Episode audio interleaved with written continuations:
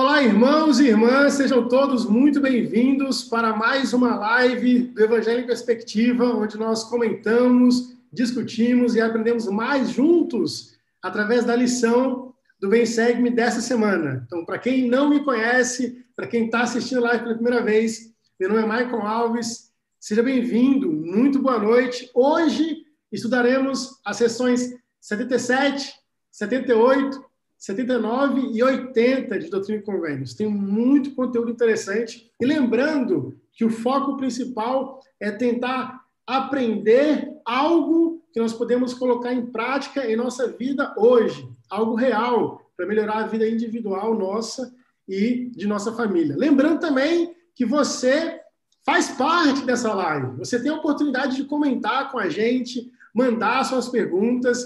Na verdade, esses são os momentos mais especiais da live. Quando você abre seu coração, faz uma pergunta que talvez você não está entendendo, quando você precisa de alguma ajuda, não se esqueça de comentar, de perguntar. A gente está aqui para conversar junto. Eu sempre falo, apesar de ser virtual, eu sempre falo que nós estamos numa mesa, né, bem grande, onde estamos sentados todos juntos, conversando, aprendendo sobre o Evangelho. Então, boa noite. Quero convidar o meu amigo Bispo Lima a deixar o boa noite, logo, logo depois, irmão Adriano. Boa noite a todos, é uma bênção estar aqui mais uma vez. Eu sempre muito ansioso pelas terças-feiras. Confesso que é uma oportunidade grande que eu tenho de aprender, a ouvir, e muitas coisas que às vezes eu aprendo, às vezes nem é dita né, por um de nós ou pelos comentários, mas é o Espírito que ensina a gente aquilo que a gente precisa entender, e eu sempre faço minhas anotações, que é muito interessante. Estou muito animado. Boa noite a todos. Boa noite, irmãos e irmãs que participam dessa live. Ah, Terça-feira, que dia chique, especial, né? Friozinho, de inverno. Estamos aqui juntos de novo. Sejam todos bem-vindos, irmãos e irmãs, Bispo Lima, irmão Michael. E vamos ter uma, com certeza uma excelente live hoje, vai ser muito inspiradora. Muito bacana. Obrigado, meus amigos. Então, já iniciando a sessão 77 e, e vindo, vindo de um contexto histórico das últimas sessões, o profeta e C.G. Rigdon estão trabalhando na, na tradução inspirada da Bíblia. Na última semana, essa tradução inspirada é, de João 5,21 trouxe uma grande revelação chamada A Visão, onde discutimos os reinos de glória e muito mais do que isso. Aprendemos sobre o, o papel central de Jesus Cristo nesse plano de salvação. Nessa continuação da tradução, chegou-se algumas dúvidas de membros mesmo da questão do Apocalipse. E aí nós temos aqui nessa sessão, basicamente, perguntas e respostas de algumas questões de Apocalipse, não da forma completa. Mas para a gente poder iniciar certinho, acho que Apocalipse é algo, pelo menos numa cultura brasileira, se você é membro da igreja ou não, você já ouviu falar de Apocalipse. Ou talvez você já se sentiu meio amedrontado, ansioso, com todos esses acontecimentos que está descrito ali em Apocalipse. Eu lembro muito bem, o Bispo Lima, nós somos da mesma família, né? E o, e o pai dele era, era um pastor de uma igreja pentecostal. E, e eu lembro aquela, aquela infância meio amedrontada que o Apocalipse nos dava. Então, eu lembro dessa cultura. Então, antes da gente iniciar a sessão 77, eu gostaria de saber de vocês, Adriano e Bispo Lima, qual é a sua relação com o Apocalipse, se você tem alguma história com o Apocalipse antes de entrar na igreja, se já foi assustador, se você já ficou curioso, quer saber a sua relação com o Apocalipse, porque todo mundo tem uma história com o Apocalipse. Vamos lá. Bispo Lima. Posso, posso começar? Beleza. É, antes de falar de Apocalipse, eu quero falar sobre uh, o meu relacionamento com Deus, né? Eu confesso que antes de conhecer a Igreja de Jesus Cristo, que eu conheci com meus 10 anos, é, eu tinha muito medo de Deus, muito medo mesmo. Por quê? Porque tudo que foi me ensinado e mostrado é que Deus ele é muito, muito, muito assim. É, como que eu não sei qual palavra que eu falo assim, mas ele é muito justo, muito.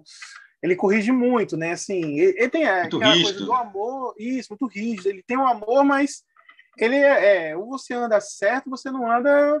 Se você não for mais ou menos certo, já era, você está perdido. Então, o meu relacionamento com Deus era muito nessa linha assim de que ele é o nosso Deus, nosso Pai e tudo mais, só que ele é severo. Então, se, se de alguma forma eu me desviar um pouco para a esquerda ou para a direita, já era para mim. Eu estava assim, né? Aquela coisa do inferno mesmo, vou queimar lá pro resto da vida e tudo mais. E aí vem essa história do Apocalipse. Primeira coisa que eu, foi falado para mim sobre o Apocalipse que eu não deveria ler, porque era um livro muito complicado, que era, tinha lá os, as profecias, que não era para compreender, então, como garoto, ficava com medo daquilo ali.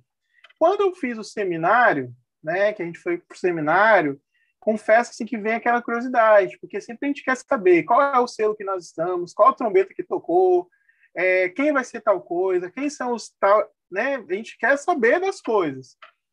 E aí minha relação sempre foi assim, de entender até onde aquilo era realmente literal e até onde aquilo é simbolismo. O que que tem por trás daquelas mensagens? O que aquilo significa para mim? Quanto daquilo eu preciso ter medo? Quanto daquilo eu preciso ter preparação? Ah, vai ser grandioso para quem é justo, mas para quem não é justo vai ser terrível.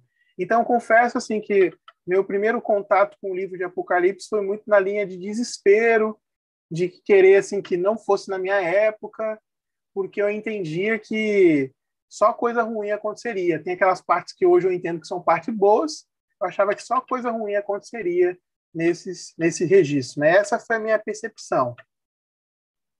Muito bacana. Antes, antes do irmão Adriano comentar a percepção dele, a história dele com o Apocalipse, eu gostaria também de vocês também. esqueci de perguntar de vocês.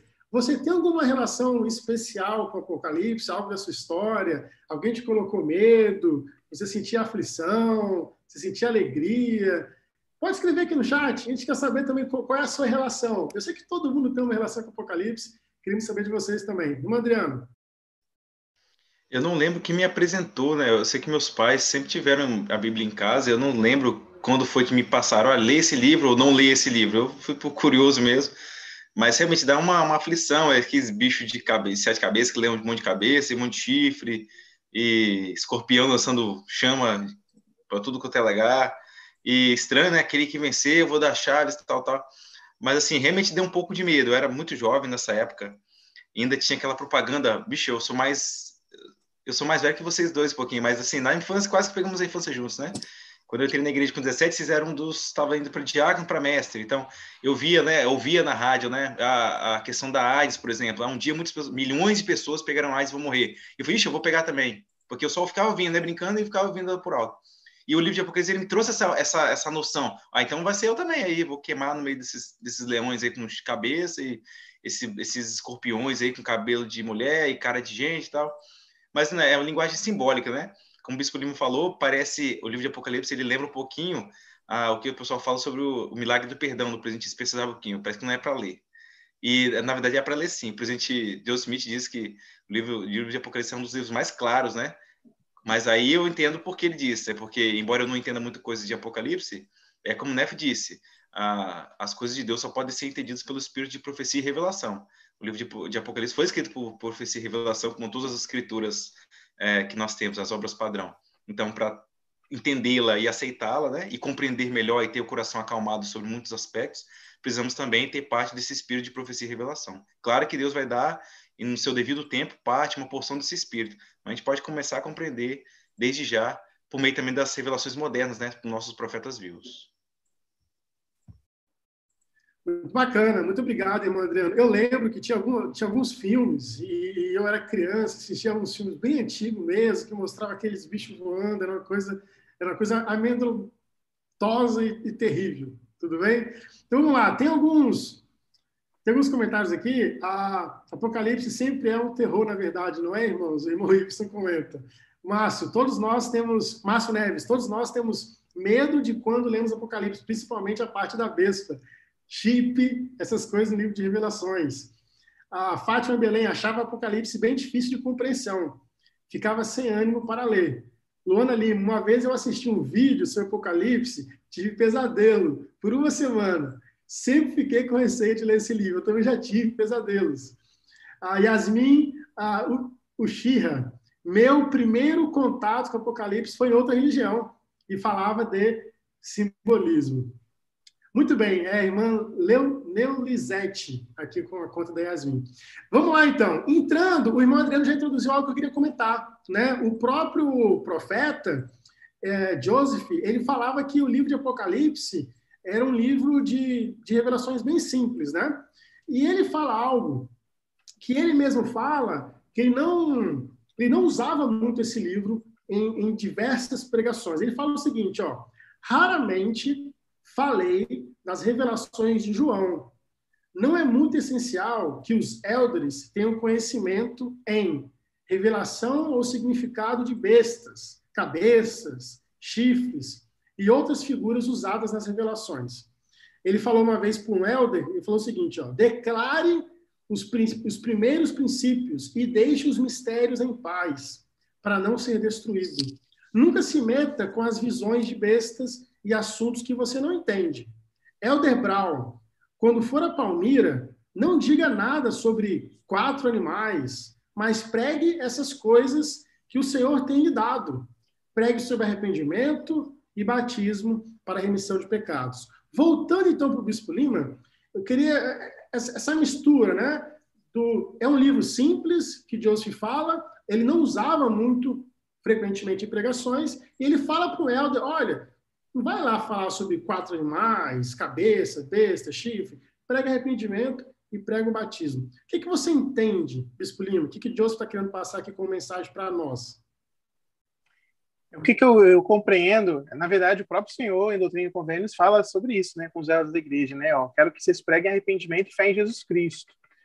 É, o que, que eu percebo? Existe um grande grupo de pessoas, seja da nossa religião ou não, que tem uma curiosidade, né, quer saber os mistérios, quer saber exatamente quantos anciões foram selados, assim, quer saber até em qual é a longitude que né, a altitude de onde foi que Adão comeu lá a fruta e assim por diante, se vocês me entendem, né?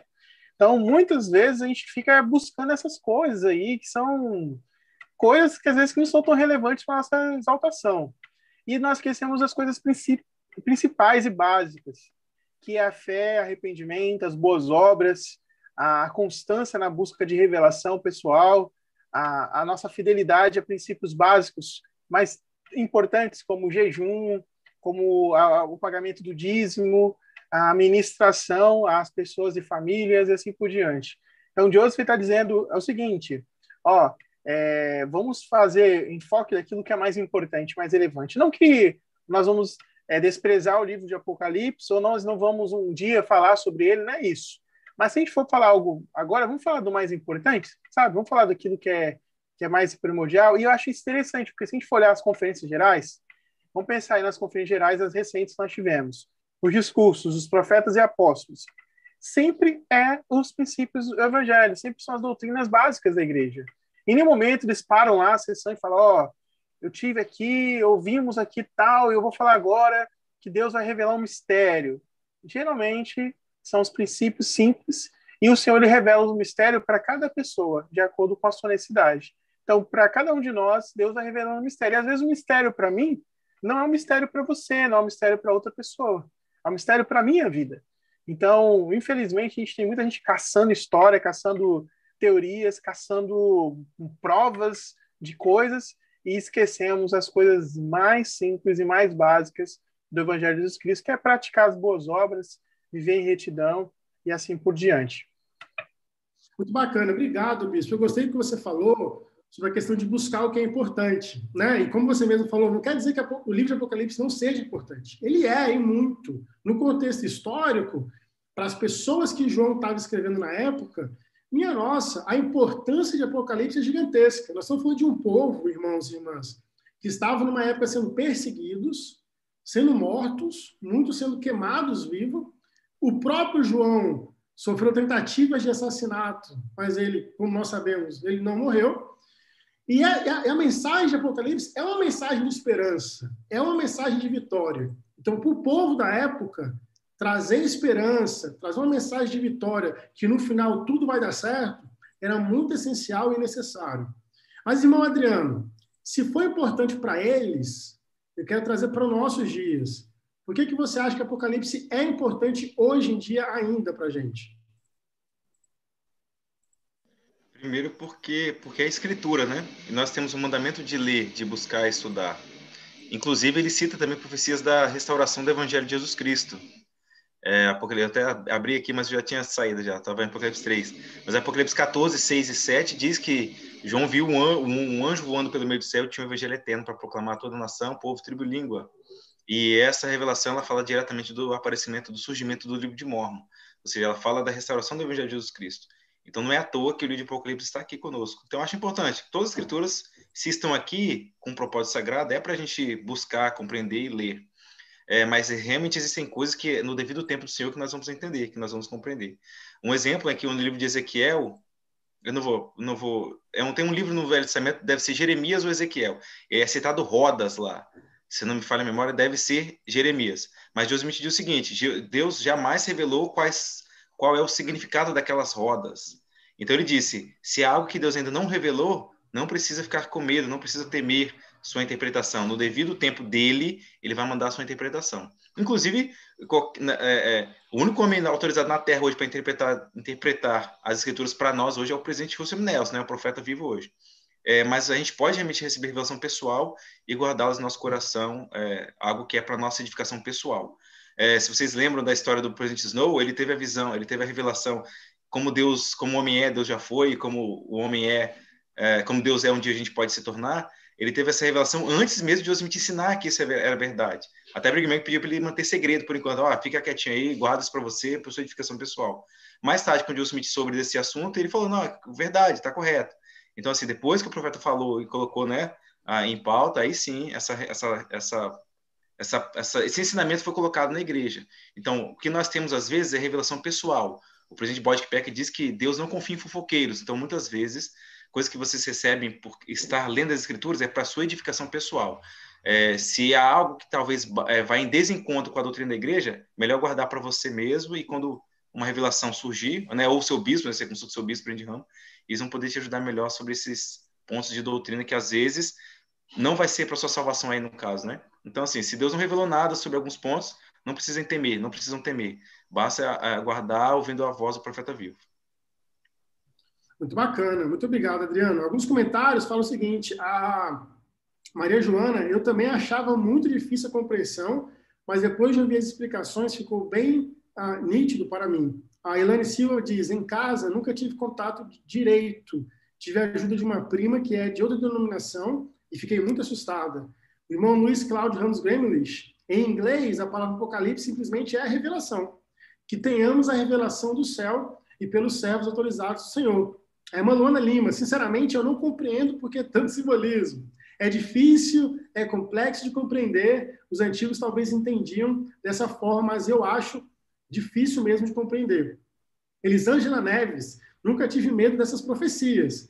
E todas as vezes que tentei ler, senti que não era o momento de me preocupar com essa parte das escrituras. Ademir Araújo, princípios básicos em nossos dias é fundamental para crescermos espiritualmente constantemente. Muito bom, muito obrigado, irmãos. Entrando aqui na sessão 77, tem várias perguntas e respostas. Talvez nós não tocamos em todos os assuntos aqui na live, mas se tem algo que nós não tocarmos aqui e você tiver dúvida, simbolismo, alguma outra coisa, lembra sempre que nós temos o grupo do WhatsApp e durante a semana sempre rola mais conversas. Por exemplo, na semana passada teve outras perguntas que não foi possível responder na live. A gente comentou lá, pessoas mandaram link, citação de autoridade. Então, se você não está no grupo do WhatsApp, é só rolar o chat. O primeiro comentário do chat está lá o link e a gente pode conversar um pouco mais lá também. Aqui é o seguinte, Irmão Adriano e Bispo Lima, eu aprendi algo muito interessante essa semana, a estudar essa sessão, que talvez foi até um, um, um tapa na cara assim. Vou fazer uma pergunta para vocês. Na nossa, a nossa doutrina, que é gloriosa e maravilhosa, nos ensina que, ao sermos seres celestiais e temos essa oportunidade de, de herdar aquilo que o Pai tem, nós podemos também criar mundos, ter família, ter, ter posteridade né, eterna. Queria saber de vocês o seguinte: quando vocês aprenderam sobre a doutrina da. O nome é doutrina da deidade, a oportunidade de herdar o que Deus tem, o que vocês ansiaram em fazer? O que vocês pensaram? Poxa, quando eu puder ser como Deus, eu acho que eu vou fazer isso, isso, isso. O que vocês já pensaram? Sejam sinceros. Vamos lá. Bispo Lima primeiro. Hum, acho que quem já se viu nessa doutrina, né, nesse princípio, pensa. Eu já tive esse pensamento quando jovem, e quando jovem, nossa, pensei em muita coisa, né? É, a gente estava na época de assistir desenhos animados, superpoderes, pensei muito sobre isso na minha época jovem. Hoje em dia, eu fico, é, assim, olhando para minha capacidade e limitações, eu não consigo me ver fazendo isso. É claro que eu me apego na, no, no, entendimento que Deus vai me ajudar, que a, a expiação de Cristo pode me qualificar e me capacitar depois de muitas horas e anos no estágio lá, nessa vida após essa vida, né? Agora, eu lembro de, um, de uma frase que o meu professor do seminário falava, e falava comigo, falava com os alunos, falava assim, ó, time que está ganhando não se mexe. Então, eu assim, ó, vou fazer o mesmo plano que o pai fez. Faria a mesma coisa, porque time que está ganhando não se mexe. Mas, às vezes, se a gente abrir esse debate, outras pessoas começarem a ouvir nós falando sobre isso, vai dizer, nossa, que pessoal prepotente. Estão falando em se tornar Deus e ser Deus, o que eles vão fazer? A gente pode ser muito mal visto, né? Hoje em dia, então, pode ser muito mal visto. Mas, assim, é na nossa humildade que a gente fica falando nisso, entendendo que isso é uma promessa do Senhor. É, acredito que muitos não vão ter almejar isso para ter nenhum tipo de honra ou glória, né? Mas acho que a coisa mais importante que eu penso hoje é a continuação da minha família. É entender que eu posso continuar tendo minha família e ter mais família ainda. Acho que essa é a primeira coisa que penso hoje, diferente daquele rapazinho lá que pensava em superpoderes e outras coisas mais. Adriano. É, diferente um pouco do Bispo Lima, quando eu recebi, eu já era um pouco mais, se pode dizer isso, né, um pouco mais maduro, é, eu vi que era uma grande responsabilidade, né? Provavelmente ele viu isso num seminário com seus 14, né? 14 para 15 anos de idade. Eu entrei na igreja com 17 e eu vi essa doutrina um pouco, alguns anos depois, eu não vi na hora. Então eu vi que é uma grande responsabilidade. Assim que eu pensei, né? É uma grande responsabilidade. Sentir parte, embora não sabia que era aquilo, né? Sentir parte também do amor de Deus para compartilhar algo tão grande comigo, né? Um ser que eu acho que é tão pequeno. Eu já tinha lido os discursos do Rebejami e o Rei né? Ele fala, né? Eles falam que nós somos menos que o pó da terra. Moisés também, depois teve a visão, ele disse que é, mais tarde foi compreender, né? Então, agora eu vejo que meus, por mim mesmo, que o homem nada é. Então, olha só, se os profetas se falaram isso, né? Mas eles falam no sentido de que os elementos obedecem ao Senhor e nós às vezes é, recalcitramos contra os aguilhões, né? Igual é, Jonas, né? Vai para uma missão e faz outra e vai para esse caminho e a gente faz outro. O presídio ramo, nossos líderes pedem para a gente fazer uma coisa, a gente vai e faz outra. É, provavelmente é por isso que eles falaram que nós somos menos que o pó da terra, que o pó da terra ele é obediente, nós nem sempre. É, então, toda vez que o Senhor ordenar, o pó da terra vai obedecer. Mas nem sempre que ele nos ordenar, o homem natural vai, às vezes vai querer gritar um pouquinho para não obedecermos. Mas assim, eu tive essa questão dessa doutrina de forma assim, fantástica, porque como alguém poderia ensinar algo assim, né, para nós? E corrobora com as escrituras. Semana passada o Bispo Lima até citou duas escrituras, uma em Salmos, se não me falha a memória, e um em João, que o próprio Salvador diz, né? É, eu disse, sois deuses, né? E a escritura não pode ser anulada. Então, se a escritura diz que a quem o evangelho chegou, que somos nós, chamou de deuses, né? Vamos um dia chegar nesse patamar, se assim merecemos e fizemos por merecer, por meio da misericórdia e graça de Cristo, é, ele disse, né, por que vocês estão me criticando que eu estou falando que eu sou um filho de Deus? Então, Cristo usou essa verdade, que todos nós somos filhos de Deus e temos esse potencial de sermos deuses, é, também corroborando com a, a, grande verdade que ele é o filho de Deus. Ele dizia, ah, eu sou filho de Deus, eu vim do céu. E por que vocês me criticam por isso? Então, assim, ele é o mesmo filho de Deus como nós somos os mesmos filhos de Deus. Então, os mesmos privilégios e honras que ele tem é, e vai herdar, nós também podemos herdar. Esse é um pai bondoso, amoroso é, tudo que ele tem, ele quer nos oferecer, né? Sem, sem cancelar nada, né? Sem travar nada. Na verdade, quem vai travar aí esse, conhecimento, esse progresso, somos nós. Mas Deus não quer travar nada de nós, ele quer nos dar tudo que ele tem. Muito bacana. Muito obrigado, irmãos. Eu gostei que o Bispo Lima, ele, ele diferenciando, né? O, o Bispo Lima adolescente e mais maduro, o Adriano também. Olha só que interessante. Aqui, nós temos o versículo 2, 3 e 4, que vai falar sobre, sobre animais. Né? É uma representação, até falar que a representação é a glória das classes dos seres na ordem ou esfera. O que acontece? São, são seres celestializados. E no versículo 3, no versículo 4, aliás, fala que os olhos e as asas representam a, que eles são cheios de conhecimento e cheios de poder. Por que, que eu perguntei o que vocês fariam quando tivessem esse poder? Né? Imagina eu com todo o conhecimento, com todo o poder, o que, que eu faria?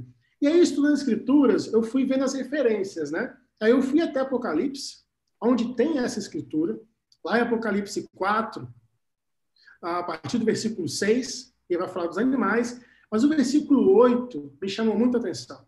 Porque assim como o Bispo Lima, quando eu, quando eu era mais jovem, é, eu comecei a imaginar qual todas as possibilidades que a gente poderia fazer com esse poder e conhecimento. E o versículo 8 foi assim, um tapa na minha cara. Porque às vezes as nossas respostas se concentram em criar mundo, ter posteridade e assim por diante. Mas no 8, eu aprendi algo muito interessante com esses quatro animais, que fala o seguinte: e os quatro animais tinham cada um deles seis asas ao redor, e por dentro estavam cheios de olhos e não descansam, nem de dia, nem de noite, dizendo: Santo, Santo, Santo é o Senhor Deus, o Todo-Poderoso, que era e que é e que há de vir. E aí eu comecei a me sentir tão mal, tão mal, que eu falei: Nossa, eu nunca pensei que quando eu tiver essa, essa oportunidade, quando eu tiver todo esse todo conhecimento, todo poder, eu vou ter o privilégio de continuar a louvar o meu Deus, de continuar a amar o meu Deus. Às vezes eu fico tão, eu fico, tava tão desconcentrado em outras coisas, mas esses, esse, essa, essa escritura me, me concentra no foco. Apesar de eu ter todo o poder, de ter todo o conhecimento, o ponto central é ainda louvar o nosso Deus de estar com ele. E aí eu estava lendo Moisés 5, no versículo 8, que é quando Adão e Eva são expulsos do jardim do Éden, e, e Deus dá tipo uma espécie de primeiro mandamento após, da, após a queda. Ele fala o seguinte: portanto, farás tudo o que fizeres em nome do Filho, e arrepender-te-ás, e invocarás a Deus em nome do Filho para todo o sempre. Isso é algo que nunca deveria cessar por toda a eternidade. Invocarás a Deus em nome do Filho para todo o sempre. Bispo Lima, com esse exemplo dos quatro animais que tendo todo o poder, toda a glória, eles ali estão louvando a Deus, mesmo sendo cheio de poder, isso muda um pouco a sua perspectiva de pensar? Sim, sim, muda totalmente. É, você falando eu fiquei pensando aqui lembrei do discurso do rei Benjamin, é, até Adriano citou agora há pouco. Talvez, não tenho certeza, nós não temos a compreensão total do que é a expiação de Cristo para nós.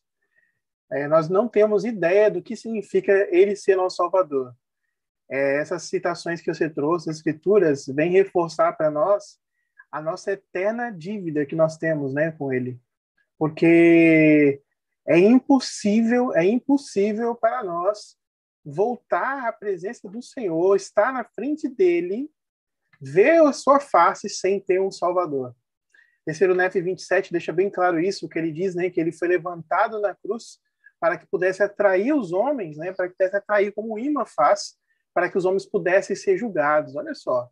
Então, é, eu gostei muito do que você trouxe, Mike, aprendi muito aí. É, confesso que não tinha visto por esse olhar essa, essas duas passagens, achei muito interessante.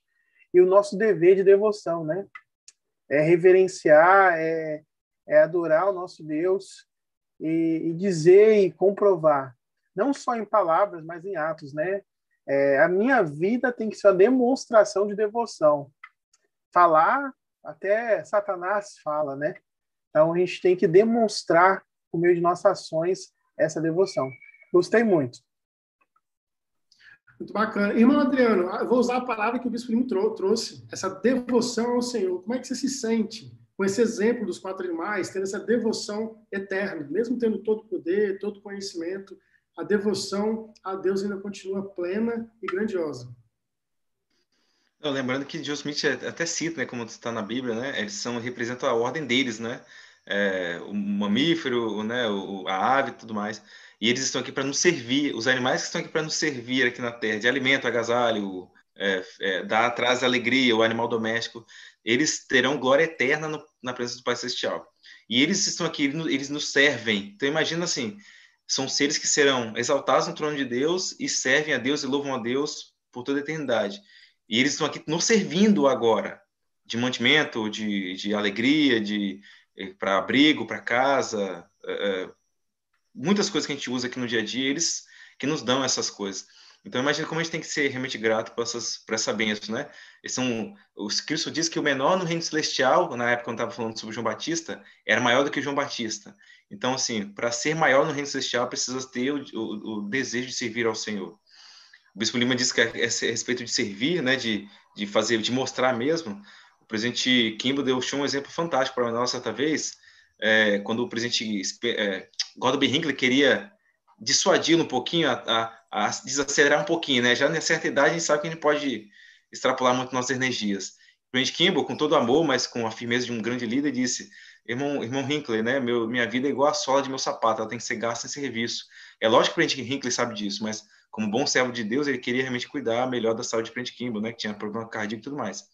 É, mas eles nos ensinaram uma grande verdade aí, né? Precisamos para demonstrar nossa louvor e gratidão ao Senhor, precisamos gastar nossa vida em serviço. E a gente vai ganhar ela, na verdade, né? Quanto mais usamos ela em serviço do Senhor e nosso próximo, mais nós vamos ganhá-la. Ele até cita né, em Doutrina e né? É, vai ganhar 100 vezes tanto, né? né? Não que ele fala 100 vezes tanto, mas vai ganhar muito mais isso e a vida eterna. Muito bacana. Muito obrigado, irmãos, pelos comentários. Eu vi bastante comentário aqui no chat. Muito obrigado. É, a irmã Marielle, ela até comenta aqui que Apocalipse também se trata da coligação de Israel. E é um dos versículos que temos aqui nessa sessão. Acho que o versículo, deixa eu abrir aqui novamente, versículo 14, onde está representando que João, ele comeu o livrinho, né? E a resposta é que devemos entender que era uma missão e uma ordem para ele reunir as tribos de Israel. Irmão Adriano, o que, que, que, que você entende que esse simbolismo, óbvio que é um simbolismo, né? João comeu um livrinho. O que, que isso pode representar para a gente? Como é, que, como é que a gente pode ajudar né, nesse trabalho da coligação de Israel? Será que esse comer livrinho seria algum símbolo que a gente pode fazer também hoje em dia? É, o comer, quando a gente aprende assim no dia a dia, quando a gente, você come, qualquer coisa que você come, ele faz efeito no seu organismo, para o bem ou para o mal.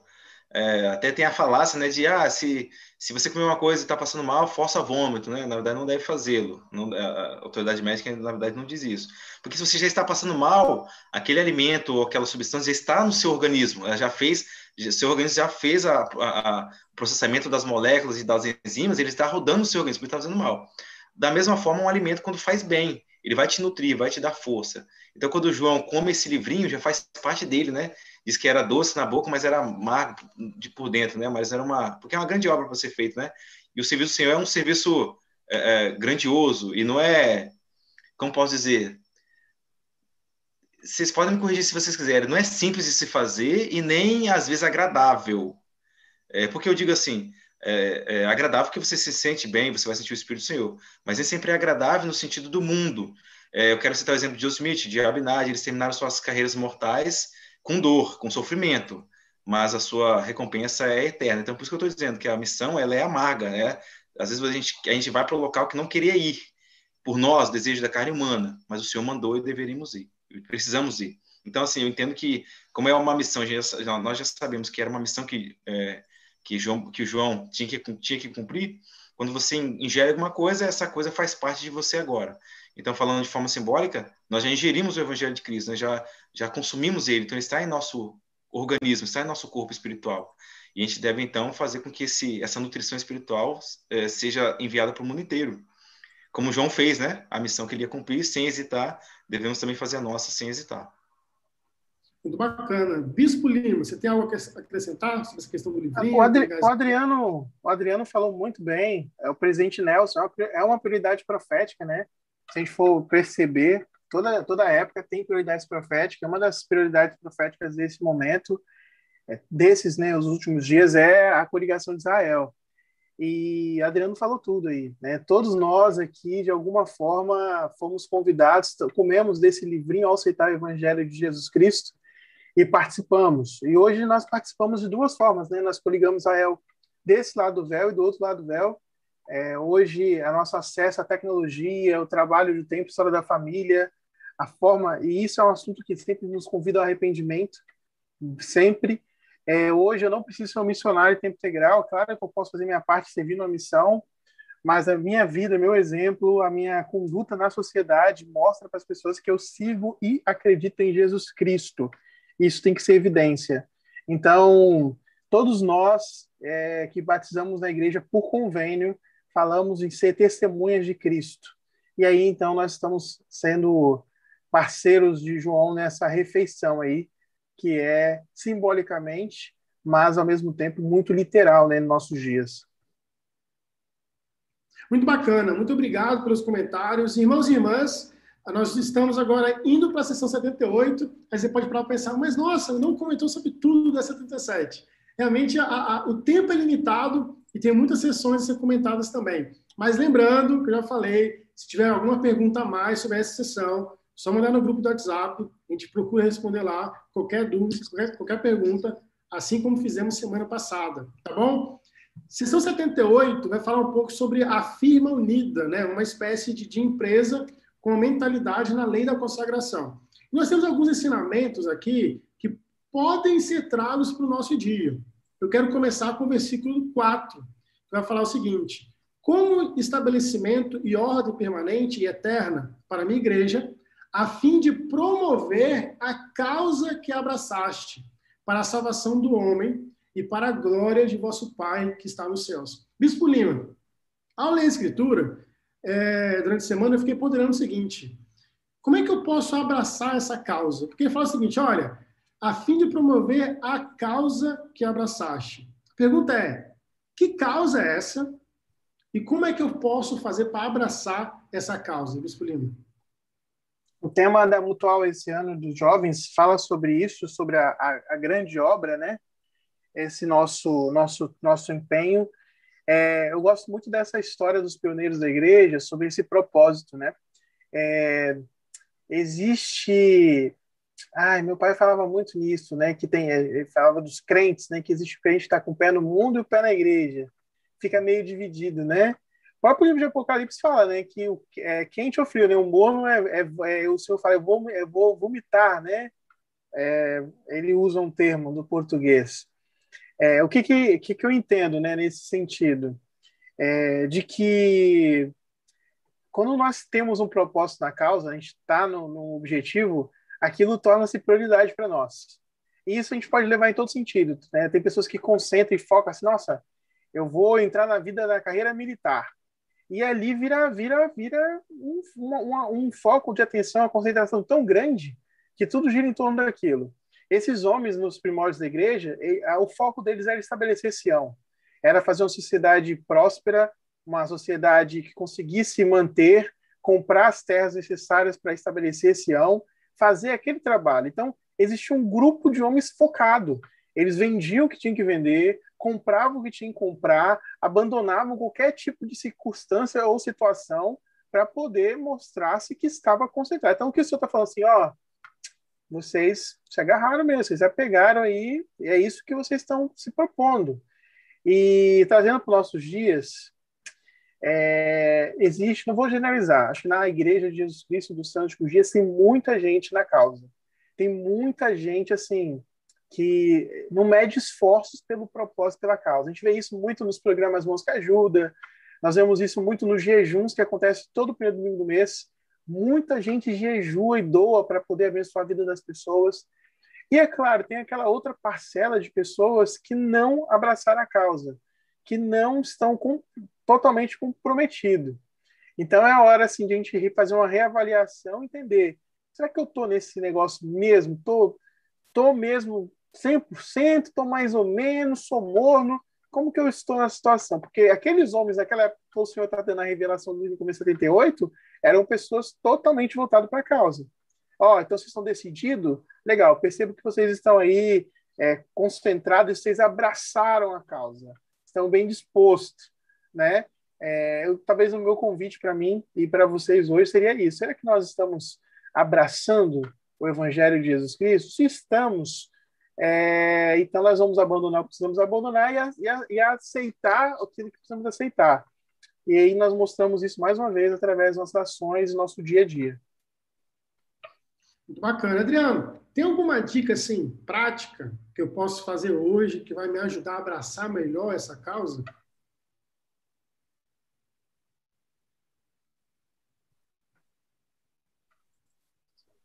Então, meu som sem tá som aí, como é que fala? É, o senhor deixou muito claro da Tengovens que a gente tem que fazer muita obra de livre e espontânea vontade, né? Realizar muita retidão. Então, você pode encontrar a associação de moradores do seu bairro, você pode é, participar de algum de algum projeto de leitura para crianças que precisam e por aí vai. Você pode encontrar muita coisa, muitas coisas para servir, mas nunca deve se esquecer dos programas da igreja. É, muitas vezes seus líderes sacerdotes, as irmãs na, na sociedade de socorro, nas moças, eles vão vão ter ideias fantásticas de atividades, eles vão convidar vocês a participarem. Vão, vão nos convidar a participar. Então não pensa assim, não. Eu já até citei algo parecido com isso, né, algum tempo atrás, em outras lives. Ah, eu preciso fazer a noite do hambúrguer, vai, sei lá, distribuir hambúrguer para pessoas, para moradores de rua. Mas se fosse eu, distribuiria sopa, então eu não vou. Não vou nessa atividade, porque eu não concordo que distribua pão ou hambúrguer para moradores de rua. Eu queria que fosse sopa. Mas entenda que o seu líder, hoje, ele é autorizado a falar em nome do Senhor aqui na terra. Ele é autorizado a guiar o seu ramo, a sua ala. E o Senhor, ele vai honrar os, os esforços é, louváveis dele, né? Os esforços sagrados. Talvez o senhor até usaria outra comida, mas ele inspirou, né? O líder foi inspirado a usar, né? Hambúrguer e pão para é, dar comida para os mendigos, né? Ou para quem precisa. Então, eu convido os irmãos a apoiarem seus líderes e aceitarem o que eles estão fazendo de bom grado, de bom coração, mesmo que pareça que a sua ideia seria melhor. Então, você demonstra humildade aceitando os convites que os seus líderes vão passar para vocês. Então, para entrar na causa, aceitam os convites que seus líderes fazem, que nossos líderes nos fazem. Por mais às vezes que sejam em, vai em desencontro com a nossa vontade, ah, talvez eu queria servir ali, eu queria fazer tal coisa. Mas sirva, e eu prometo que, pois já passei por muitas coisas parecidas com isso, que o Espírito Santo vai estar em mais profusão em sua vida, porque a obediência faz parte dos convênios que nós fizemos no batismo e no templo. E se nós nos, esforçamos em obedecer aos conselhos dos nossos líderes, as atividades né, formais da igreja, nós teremos momentos fantásticos de sentir o Espírito do Senhor e servir nossos irmãos. Muito bacana. Tem até um comentário aqui. A Sanderly Gomes fala: infelizmente, hoje muitos armam uma tendinha na, na igreja, mas alugam uma mansão em Babilônia. A Mulheres de Fé fala: será que estamos abraçando a causa de Cristo? Ótima pergunta. E é interessante, o Ademir também fala, a firma unida, muito bom esse assunto. É interessante o que a Sanderly fala, e que o Bispo Lima também falou, da questão do pezinho na igreja e o pezinho fora, porque abraçar é um simbolismo de estar tá agarrando uma coisa, né? Eu não consigo estar tá agarrando várias coisas ao mesmo tempo. Abraçar é estar tá firme junto naquela única coisa. Sim, Bispo Lima. É, esse comentário da irmã, aí eu fiquei pensando numa coisa, né? E geralmente, quando a gente fala desse assunto, a gente começa a pensar nas pessoas ao nosso redor. A gente vai na nossa sala, assim, começa a pensar, é, o irmãozinho tá, é assim mesmo, irmãozinho tal não vamos pensar em ninguém, a gente tem que pensar em nós. Nós. É, essa avaliação tem que ser com no, é, nossa pessoa mesmo, sabe? Porque às vezes a gente tem esse, esse hábito de ficar começando a ver os bancos assim na sacramental e pensando, ó, fulano de tal não abraça meu não, ele é meio mole. E fulano de tal, tal, tal, tal, também não. Ah, isso aí ó, faz muito sentido, essa pessoa tinha que estar tá ouvindo isso.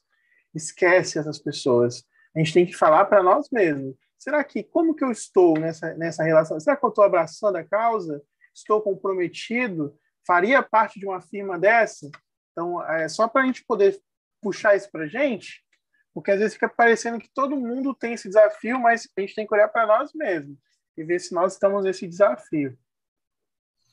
Muito bom, muito bom. Bom, Michael, deixa eu citar uma parte histórica aqui rapidinho.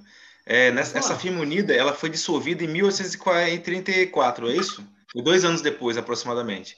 E ela contraiu algumas dívidas para a igreja.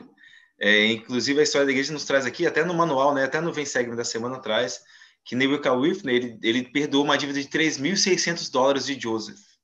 Diz o registro da igreja que ele não a, a, se amargurou contra Joe Smith. Então, era parte disso aí que, vez ou outra, um, um membro saía da igreja, brigava com Joe Smith e tudo mais, ou com outros líderes saía da igreja. Era muito motivo pessoal. Aí a gente viu a motivação de Neil Whitney em perdoar não, é uma quantia grandiosa. Ela é grande hoje, imagina naquela época, 3.600 dólares é, da igreja, né? Então ele perdoou, deixou para trás, não foi atrás e não registrou em nada no seu diário. Se teve algum sentimento amargo sobre isso, por exemplo, ele não registrou e só deixou claro que ele queria servir o Senhor como melhor que ele pudesse. Então, assim, o Bispo Whitney, ele é um grande exemplo para nós de, é, de abnegação das coisas materiais, que devem ser usadas, sim, para edificação do reino de Deus. Lógico que a igreja não pede tudo, né, da gente, assim, nós temos salário, temos que cuidar da família e tudo mais. Mas e se chegasse um dia, né? Vamos colocar de forma hipotética, né? E se chegar um dia, é, e talvez ele até chegou, mas e se chegar o dia que o presidente da igreja peça para você largar tudo de novo, como pediu para Joseph, para Whitney, como pediu para os missionários de tempo integral hoje por dois anos, ou as meninas por um ano e meio, ou os presidentes de missão por três anos, ou o profeta pela vida toda, largar tais coisas e segui-lo, né? Ele já pediu, na verdade, isso para nós, mas a gente estaria disposto a sacrificar como o bispo Whitney sacrificou? Creio que a resposta seja, seja sim, como o bispo Lima disse.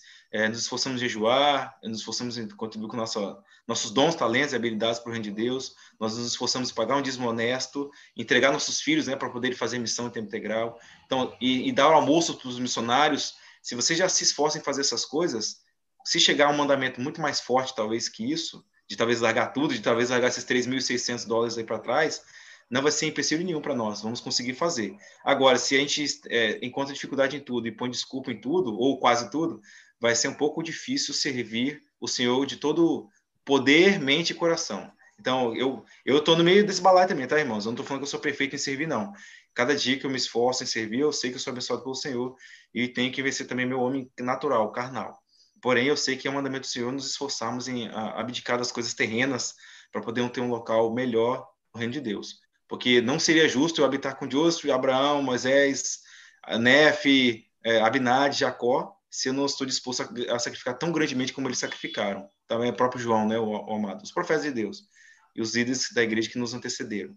Talvez nossos pais que são pioneiros da igreja. Então, eu não posso é, esperar merecer um local no reino celestial se eu não estou disposto a abrir mão ou sacrificar também algo grande, como minha vida, por exemplo. Michael, deixa eu uhum. acrescentar uhum. algo também aí.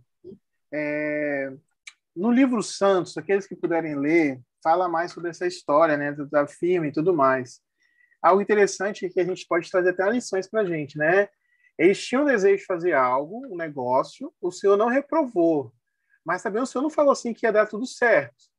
É, Joseph não tinha noção nenhuma de finanças. Na verdade, se você vai ver a história dele, ele é ótimo como profeta, mas muita coisa ele, ele tinha suas fraquezas, né? De negócio, de, de, de, de, ele não era não era o ponto forte dele. Isso é bom de entender que que a gente não precisa ser perfeito em tudo, né? Ele era ótimo para receber revelação do profeta do Senhor. Então, é, esse negócio ele não foi muito para frente porque teve uns calotes, né? Teve algumas pessoas que começaram, tinha um homem, principalmente um homem específico, eu esqueci o nome dele, que ele foi lá e comprou todos os papéis possíveis para poder sacanear e depois ele quis trocar em dólar aí o banco não tinha como pagar em dólar na hora. Então, assim, é legal. Leia o livro Santos, bem interessante. Se não me engano, está no volume 1. Mas aí o que, o que eu quero dizer para a gente poder entender? É, Deus ele valida todo o nosso esforço de empreender, de, de negociar, de trabalhar, ele está conosco. Mas a gente tem que também fazer nossa parte, se tornar especialista naquilo que a gente quer desenvolver. Então não é só porque Deus falou assim para mim assim, vai e vai dar certo, meu filho, eu estou contigo, estou contigo. Tá, ele está comigo, mas eu tenho que também me especializar, me capacitar, me tornar especialista naquilo ali. O Joseph e seus, seus amigos lá tinham ótimas intenções. Não previram algumas coisas. Não que o Senhor, ah, se era de Deus ia dar tudo certo e nada ia acontecer de errado. Não, mas tudo serviu de experiência. Mas a gente pode trazer isso para o nosso dia a dia. Eu não podia deixar passar essa oportunidade. Muito bom. Não, excelente. A gente, a gente vai voltar nesse assunto ainda da, da firma unida. Eu só quero dar um passo atrás, porque tem uma pergunta aqui no chat que vai muito em relação aos comentários que nós fizemos sobre abraçar a causa, tá? A, a, a conta Mulheres de Fé pergunta o seguinte, eu achei a pergunta excelente. Vou jogar para o Bispo Lima responder ela primeiro. Fala o seguinte, podem sugerir algumas coisas que vão nos ajudar a nos mantermos humildes e ensináveis, mesmo depois de anos como membros da igreja? Eu gostei demais da pergunta, quando ela fala manter humildes e ensináveis, mesmo depois de anos como membro da igreja. Bispo Lima. Ah, ao meu ver, ah, eu tô, vou falar assim, o que eu tento fazer comigo, tá? Não é uma receita certa, 100%, talvez assim, a Adriana fala outra coisa, talvez os irmãos no chat falam outra coisa. Mas, ao meu ver, o que tem funcionado, o que tem funcionado, é, é, lembrar o quão pequeno eu sou, o quão nulo eu sou. É, acredito que a lembrança constante de você depender de Deus, depender do poder dele, depender da sua graça, depender da sua capacidade de perdoar. Eu faço questão de me lembrar sempre disso, nas minhas orações, no meu dia a dia, quão pequeno eu sou. É, isso me ajuda a ser humilde, entender que eu tenho que aprender sempre, que eu não sou ninguém, é, que mesmo com meus chamados ou responsabilidade que eu possa ter na igreja, isso não me faz especial no sentido de ter algum tipo de diferença em relação aos irmãos. De que o mais especial para Deus é aquele que serve, aquele que ajuda, porque esse é igual a ele, é semelhante a ele. Então se torna especial por causa disso, porque é semelhante a ele, não porque é uma carne melhor que a outra. Então, a meu ver, respondendo para a irmã de uma forma bem, uma síntese, né? É lembrar de quão pequeno nós somos e entender a dependência, porque o maior erro do povo, do Nefitas e Lamanitas, no livro de Mormon, é o orgulho e o esquecimento de Deus. É esquecer, é entender quando, qual é o ponto do orgulho, é que é o ponto assim crucial, é entender que eu sei tudo, ou eu sei mais do que Deus, eu sou bonzão no que eu faço e que pela minha capacidade, minha experiência, minha sabedoria eu consegui as coisas. Quando eu chego nesses pensamentos e quando eu começo a olhar assim para o meu lado, meus semelhantes, ixi, eu sou muito melhor, ou sou bem melhor, ou poderia fazer isso muito melhor. Aí eu estou nesse grau aí de orgulho. Então, eu, eu, eu daria essa sugestão aí, né? Essa lembrança. E aí, é, seja você faz sua seu mecanismo, né? Escreva no espelho, bota na geladeira, nas orações diárias, é lembrar quem você é. E você é, e eu sou, menos que o pó da terra. A gente tem que entender isso. No entanto, no entanto, somos filhos de Deus. Então nós somos muito importantes, mas não importante na vista assim. Às vezes a gente vê muito caso por aí fora, as pessoas falam assim: ah, você sabe com quem você está falando? Você é ninguém. Em relação ao universo, você é ninguém. Você não é nada. Né? É claro que somos filhos de Deus, mas nós não somos nada. Adriano, você quer acrescentar alguma, algum comentário a essa pergunta? Não, fantástica a, a, a, alusão que o Bispo Lima usou. É, se eu compreendi bem a pergunta da irmã da, do, do, blog, é isso, né? Você falou? É, às vezes, eu já estive já em momentos, talvez vocês até estiverem em momentos e você está vai dar uma aula e quem vai estar lá é o presidente da missão, ou um bispo, ou alguém já de muito tempo. Ou o presidente Nelson, quem sabe, né? Uns 70 se você ensinar com testemunho, se você ensinar os princípios do evangelho, com humildade, lógico, né? É, não tem nada a perder ali, então a gente vai ter, sempre estar aprendendo. Até porque o evangelho ele é prático. Então, daqui a 80 anos, se aqui a gente estiver por aqui ainda, se você estiver falando sobre, sobre o jejum ou dízimo, você deve ainda estar cumprindo a lei do jejum e a lei do dízimo, se você tem saúde suficiente para isso, né? Lógico.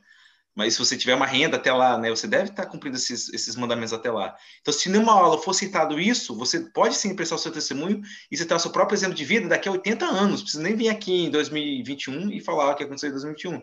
Você vai ter sempre algo. O evangelho sempre ele é atual.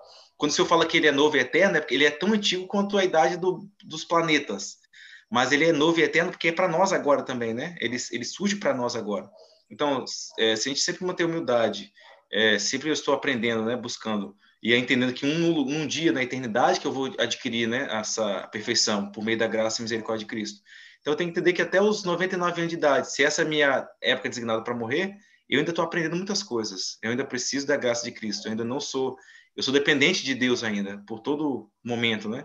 Então assim, a gente pode, deve mostrar humildade no sentido de que devemos realmente fazer com que os princípios do Evangelho sejam sempre atuais em nossas vidas por mais que eu ouça sobre jejum, dízimo, oração, dia do Senhor, profeta vivo, fé em Jesus Cristo, certamente a gente sempre vai estar aprendendo, a gente sempre vai estar aprendendo algum princípio novo, ou mesmo se você já sabe, talvez, todo aquele princípio, você precisa ainda viver esse princípio até o resto da vida. Então, se numa aula vai ser citado isso, se no momento de um discurso vai ser falado sobre isso, você tem que ter um seu testemunho no seu coração sobre essas, essas verdades, né? Então, assim, ensinem com um testemunho, e queiram ouvir né, o testemunho dos, dos irmãos e, e, queiram ter um coração desejoso de aprender. Eu acredito que assim a gente vai poder mostrar humildade né, e aprender sempre, no caso, é, não aprender de que a gente está sendo é, omisso no, no, no, no, aprendizado, mas sempre vamos estar aprendendo no sentido de que nosso coração vai estar sempre aberto para receber mais e mais revelações de Deus. Muito obrigado pelas respostas. Adicionando também o meu comentário a essa pergunta, tem uma escritura que eu já repeti várias vezes nas lives, que é as bem-aventuranças. Eu gosto como ela começa, é bem-aventurados são os pobres de espírito. Então, assim como o Bispo Lima falou, quando eu reconheço que eu sou completamente dependente de Deus, que eu sou um pobre de espírito e que eu preciso melhorar constantemente, quando eu consigo entender a minha natureza, que não é tão boa, eu começo a me tornar mais humilde e mais ensinável. E às vezes, nós temos vários líderes que podem nos ajudar, ou até irmãos que não são líderes também podem nos ajudar. E eu sempre lembro de Filipenses 2:3, onde Paulo fala que estime o seu irmão. Deixa eu abrir para poder falar com as palavras de Paulo. Filipenses 2:3, ele fala o seguinte, ó: com é, nada façais por conteúdo e por vanglória, mas por humildade. Cada um considere os outros superiores a si mesmo. Isso me ajuda muito. Eu consigo hoje olhar para os homens que estão na minha unidade, identificar coisas que eles são muito melhores do que eu. Tem irmãos que são bem simples e eles têm uma capacidade de servir, de se doar, de estar pronto a todo qualquer momento, bem melhor do que eu. Eu tive uma experiência há pouco tempo, e até um, um amigo que, que assiste a live, o irmão Evandro, ele se batizou há pouco tempo aqui na nossa unidade, né? Ele se batizou durante a pandemia. E para poder estar tá mais próximo e estar tá ajudando ele, eu e minha família fizemos uma meta com ele de ler escrituras todos os dias juntos, né? Não, não tinha igreja fisicamente, a gente decidiu ler, vamos ler todo dia junto com o irmão Evandro, que acabou de se batizar. O irmão Evandro foi um exemplo para mim, porque ele não falhou nem um dia. E era ele que me ligava para. Porque era bem de manhã, né? Ele que acordava às vezes, a gente muitas vezes. Ele nunca falhou. E ele sempre ligava primeiro. Ele que ligava para a gente, não a gente que ligava para ele. Então, ele me ensinou muito. Então, um recém-converso, que acabou de entrar na igreja, não tem nem um ano, me ensinou muitas coisas. Então, quando você consegue olhar para as pessoas ao seu redor, assim como Paulo fala, que considere os outros irmãos superiores a si mesmo, você vai enxergar que todo mundo, eu falo todo mundo mesmo, tem algum detalhe ali que é melhor do que você e que pode te ensinar. Então, acho que é esse o meu comentário para adicionar na pergunta da irmã. Aqui. Ô, Michael, deixa eu só, deixa eu só citar um, um exemplo aqui. Uma vez o bispo Wesley, que hoje é presidente de destaca, né? Eu não sei, não é, se é ala, se é, não sei, Estaca Cariacica, presidente Bispo Lima? Estaca Vitória. Estaca Vitória. Ele deixou um treinamento sobre uh, os guerreiros de Elamã, quando estavam entre os, entre os mortos e feridos, como faria para saber quem está morto ou quem está ferido ali, né? Tinha que ir lá chamar. Ele deixou um, um treinamento tão, tão excelente. Eu já tinha lido algumas vezes esse relato, mas nunca tinha prestado atenção nesse ponto. Certa vez o Ed Scott, é, Ed Richard Scott de Cornos dos Apóstolos, ele deixou um, um, um, treinamento muito especial para os missionários. Não foi na minha missão, mas embora ele passou lá, e o presidente Kimball, o presidente Kimball estava presente nesse treinamento. Ele usou o livro de Mormon para dar o treinamento específico para os missionários. Terminando o treinamento, o presidente Kimball veio apoiar o, e, e elogiar o, o, treinamento que o Ed Scott tinha dado. Ele falou assim: Ed Scott, foi maravilhoso e fantástico a forma que você usou esse treinamento. E eu nunca tinha percebido essa parte da escritura, como você usou. E olha que eu já li o livro de Mó mais de 27 vezes. Então Scott mais tarde escreveu, né? O que o profeta queria me ensinar, né? Queria me ensinar a humildade, que se o profeta está aprendendo sempre, né? Quem sou eu para dizer que não sei nada, né? Que, que eu sei tudo. Então, assim, entre apóstolos e profetas, eles sempre estão aprendendo. Então, imagina nós, sempre devemos ter a humildade de aprender. Por gente que foi humilde de reconhecer o treinamento do Ed Scott e dizer que ele nunca tinha usado aquela escritura daquela forma que o Ed Scott usou, mesmo tendo o livro, lendo o livro de Mormon mais de 27 vezes, é muito tempo. E eu não acredito que isso foi 27 vezes só de folhear, não, foi 27 vezes de ponderar, de ler página por página, marcar e tudo mais. Então, só o presidente Kimball nos ensinando aí algo fantástico junto com o Ed Scott.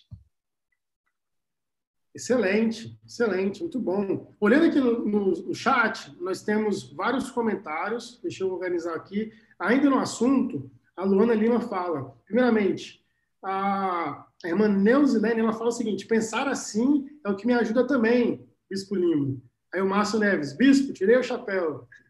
A Maria de Lourdes fala, excelente explicação, Bispo Lima. E aí a Luana fala o seguinte, na verdade, quando a questão de ter X anos na igreja tende a seguirmos no, pensamento de que, na minha época, foi assim. Hoje as coisas estão diferentes. Esses líderes são jovens demais. Sobre o que o irmão Adriano mencionou, estar disponível a ouvir, a aprender, nos ajuda a ter essa humildade, independentemente de qualquer coisa. O presidente Barcelos, que ele é conselheiro da missão aqui em Vitória, ele fala o seguinte: lembrando que este convênio é feito no tempo e todos que passaram por lá aceitaram, no caso a consagração. Eu peguei o comentário dele para a gente poder linkar o próximo versículo, porque o centro aqui desse, dessa sessão realmente é a lei da consagração, assim como o presidente Barcelos trouxe e lembrou desse convênio que fizemos no templo. O versículo 5 diz o seguinte: deixa eu abrir aqui novamente. Para que sejais iguais nos vínculos das coisas celestiais. E aí minha pergunta, Bispo Lima, é como trabalhar a nossa mente para ter essa mentalidade de igualdade? Você até trouxe um comentário aqui há pouco tempo que, que seria o contrário dessa questão de igualdade. Eu chegar na igreja e começar a ver, ah, essa mensagem aqui é para o irmão lá, não é para mim, coisa e tal. Mas igualdade aqui é em todos os sentidos. Igualdade na questão de, de, de autossuficiência, de conhecimento. Como é que eu posso trabalhar essa mentalidade de procurar ter igualdade com meus irmãos? Sendo que foi um convênio, como o presidente Marcelo lembrou aqui no comentário. Vou tentar, assim, eu, eu vi a sua pergunta, assim, fiquei pensando aqui um pouquinho, eu vou tentar trazer isso para dentro do lar primeiro. Acho que antes de a gente ir para a igreja, a gente vai pensar dentro de casa, dentro do nosso lar. É, hoje, é, existe muita. É, tem a questão política, tem essa coisa lá voltada para o feminismo, machismo, existem muitos termos, aí a gente às vezes esquece a essência. E a essência é, é dessa igualdade. Né? É, nós entendemos que para herdar o reino celestial, nós temos que viver a lei do reino celestial. E a, a lei do reino, uma das leis do reino celestial é a lei da união e da igualdade. E que sentido? É, não é que por você ter batalhado mais, você tem que ter a mesma coisa que o outro que batalhou menos. Não, não tem nada a ver isso. Mas vai muito no sentido de da igualdade, no sentido de você equiparar é, dentro daquilo que você entende que é importante e que não é importante. Por exemplo, dentro do lar. Por exemplo, a, na, na minha casa, é, a gente pode ter o seguinte pensamento: ó, é, quem vai fazer os trabalhos domésticos vai ser a minha esposa, é, porque eu trabalho fora, por exemplo. Ah, quem vai cuidar das crianças vai ser minha esposa, porque eu trabalho fora. Ou pode ser vice-versa, pode ser que o homem cuide das crianças e a mulher trabalha fora.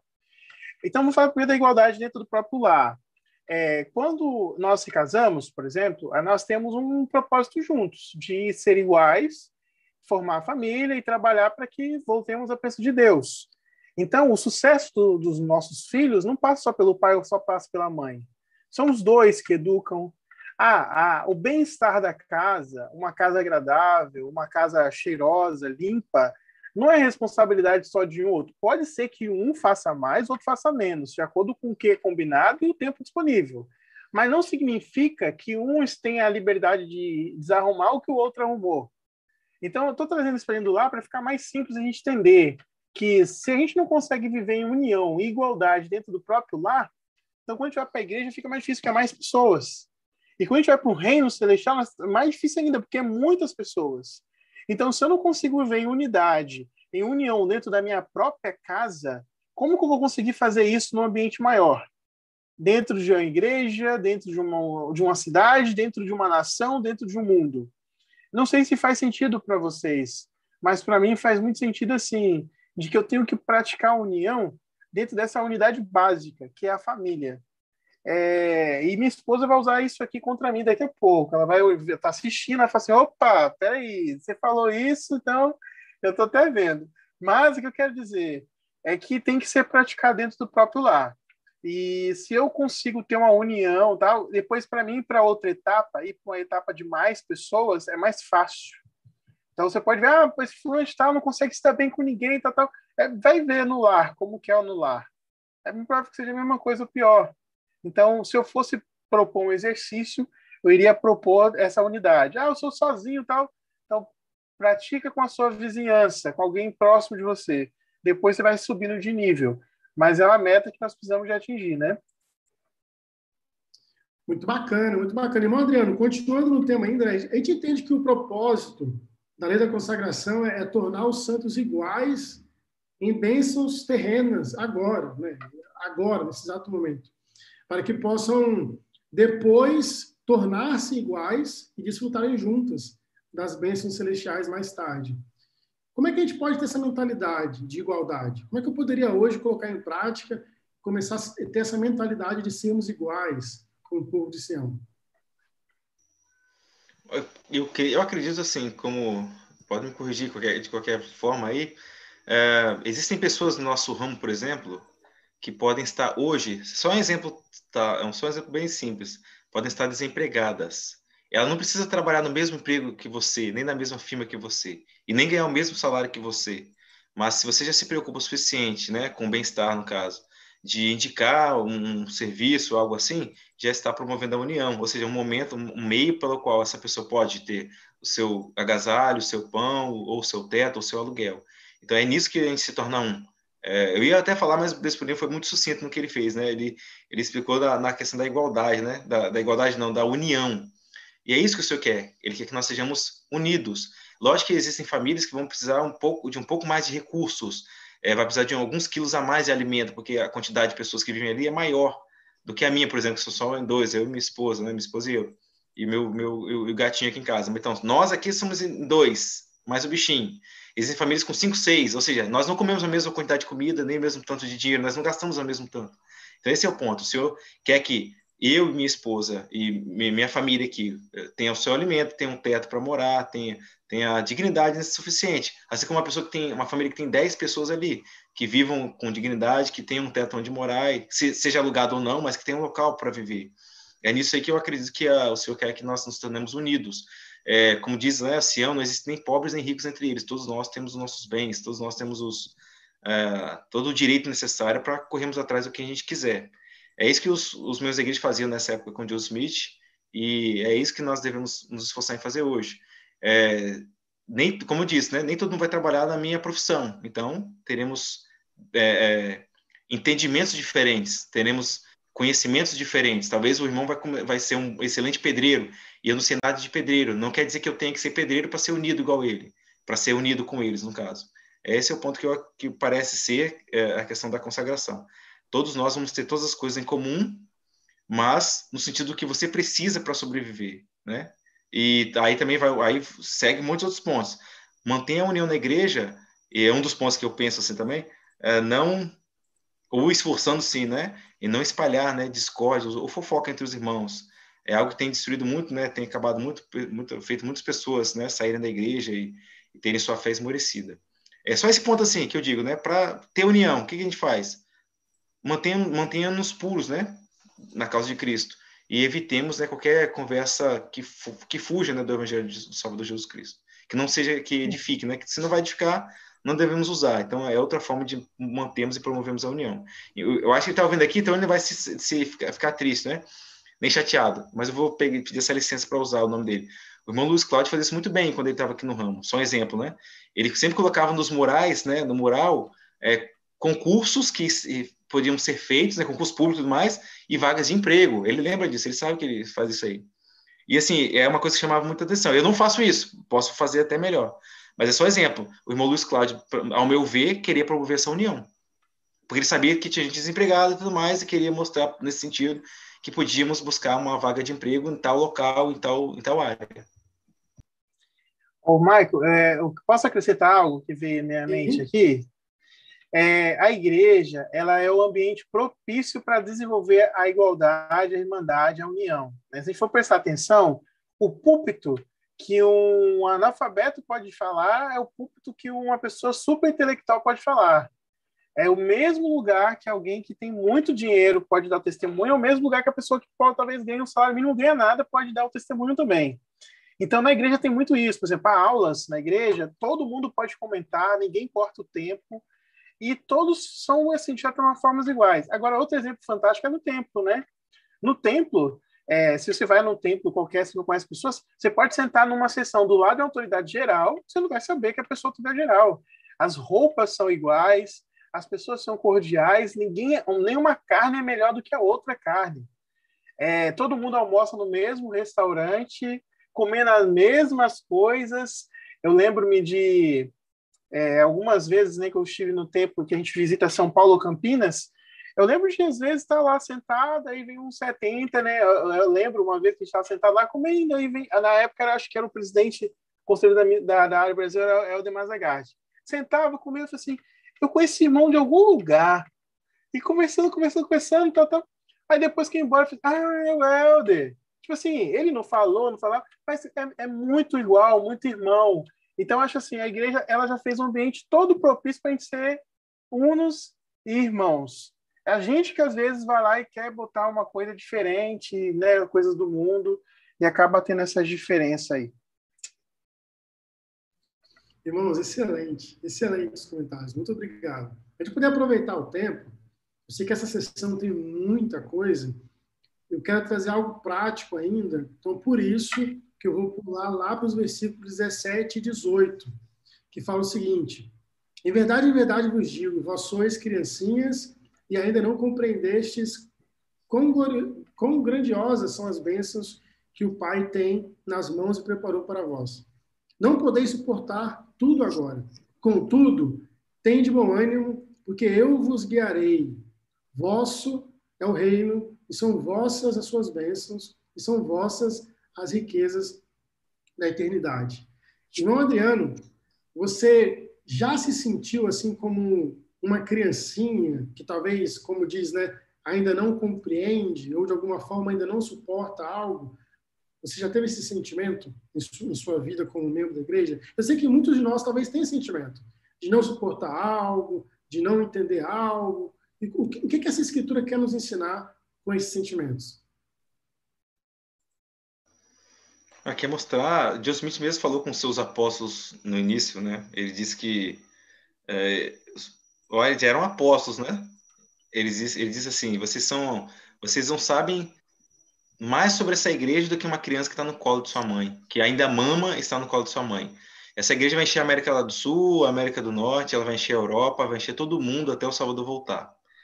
É, e eu sei que muitas coisas eu não compreendo, então eu tenho que me mostrar, eu tenho que me esforçar, né, buscar caridade, ser mais humilde, para entender a vontade do Senhor para minha vida e a vida da minha família. É, existem coisas que para mim hoje são mistérios, eu não compreendo as, todas as coisas. É, mas eu, eu deixo meus pés no chão, deixo o meu testemunho uh, fortalecer-se por meio das coisas que o Senhor já deixou aqui.